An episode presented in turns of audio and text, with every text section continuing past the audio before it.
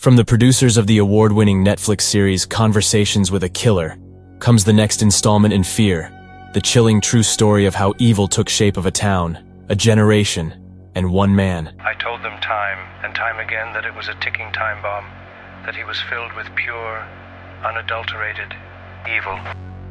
In the fall of 1963, the quiet town of Haddonfield, Illinois was rocked by a brutal and senseless act of violence.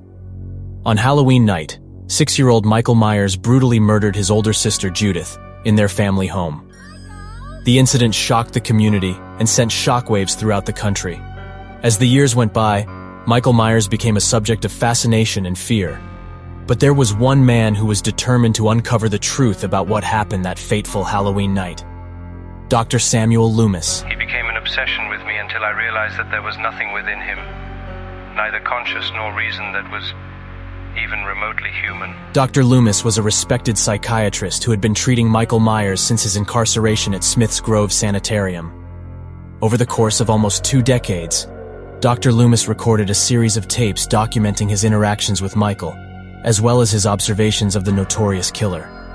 In these tapes, Dr. Loomis paints a chilling portrait of Michael Myers, a disturbed and dangerous individual with an insatiable appetite for violence. I was struck by how emotionless he appeared to be, as if he was completely devoid of any feeling. He didn't seem frightened or upset by what he had done, but rather detached, almost as if he was an observer to his own actions. Join us as we delve deep into the Loomis tapes and try to uncover the truth behind one of the most notorious crimes in American history and the lengths that one man went to in order to try and stop evil. I tried to probe deeper into his psyche, but it was like trying to navigate through a maze with no end. Talking Shape, the Dr. Loomis tapes. Coming soon